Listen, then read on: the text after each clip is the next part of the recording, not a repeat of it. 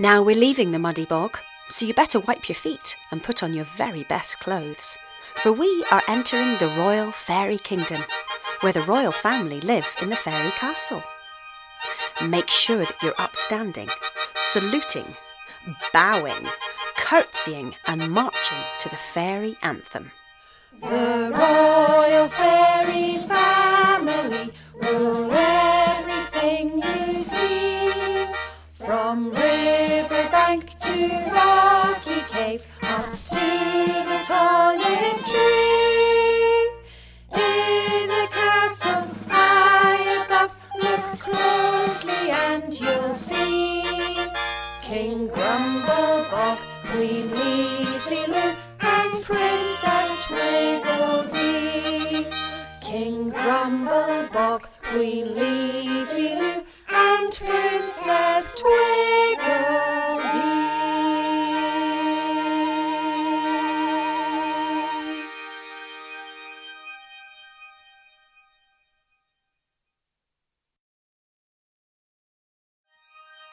The Fairy Castle.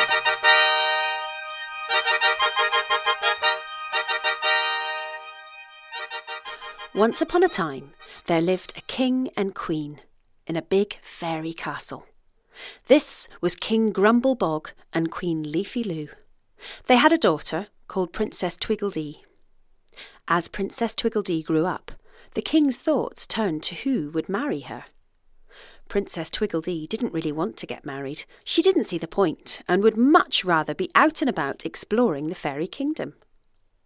Every day, when the king thought she was up in her room with her pet cats, the princess would put on a disguise, climb out of the window of the castle, down some steps, and spend the day in the fairy towns and villages surrounding the kingdom.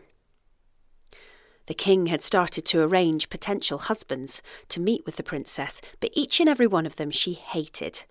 They were snotty, arrogant, and smelly. She couldn't even look at them, let alone marry them. The king was despairing and didn't know what to do. She had to get married to someone.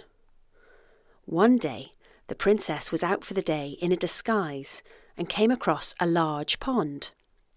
She'd never been to the other side of it, so she decided to try and cross it. She saw a large lily pad and hopped onto it, and with her hands started paddling across. She waved at all the dragonflies and water boatmen whizzing past her. But when she was in the middle of the pond, the lily pad sprung a leak and began to sink. Starting to panic, she called for help and saw a green shape moving through the water towards her. The green shape grabbed the lily pad and pulled it safely to the other side of the pond. Princess Twiggledy was surprised to see the green shape emerging from the water was a frog. She thanked the frog and gave it a big wet hug. But it just looked at her blankly and said, Ribbit? before it jumped back into the water and swam away. The princess returned to the castle and went to the library. She went to the language section and found the book she was looking for Frog Language for Beginners.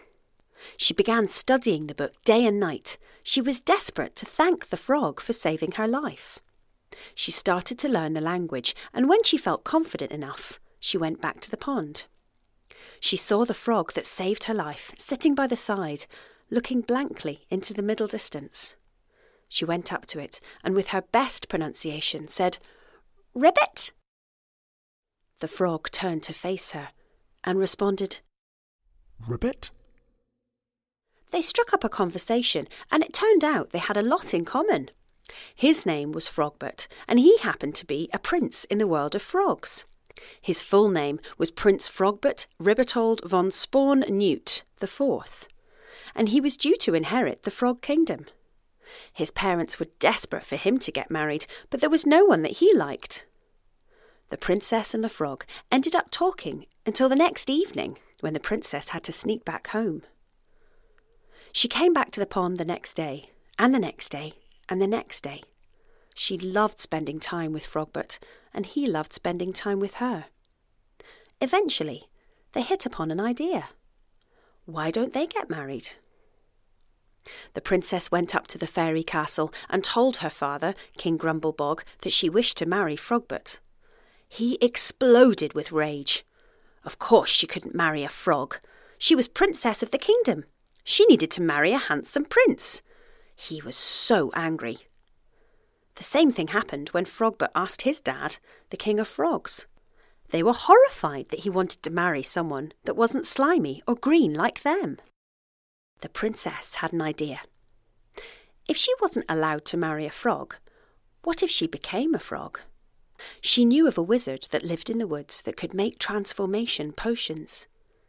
She went to his small, pointy hut in the middle of the woods that was filled with jars and containers labelled with various things snail juice, bat's eyeballs, moth's legs, and gave him a big bag of gold coins.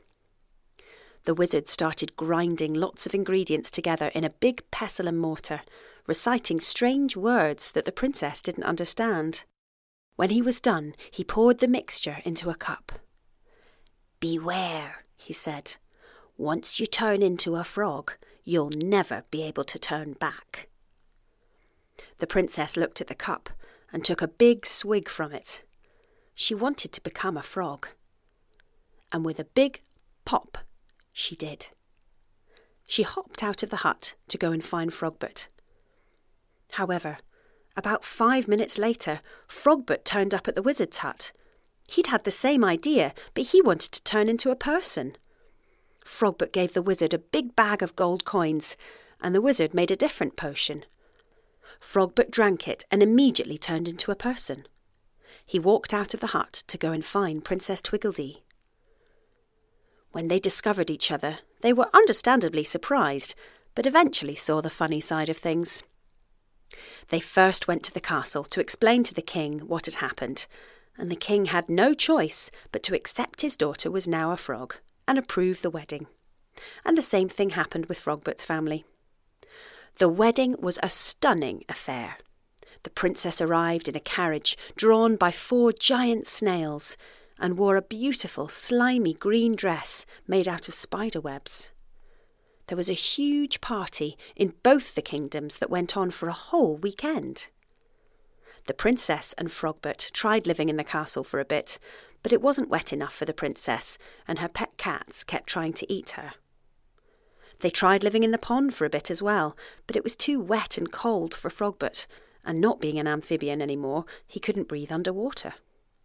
So they found a little hut by the swamp and moved in, where eventually they had beautiful frog human children and lived happily ever after.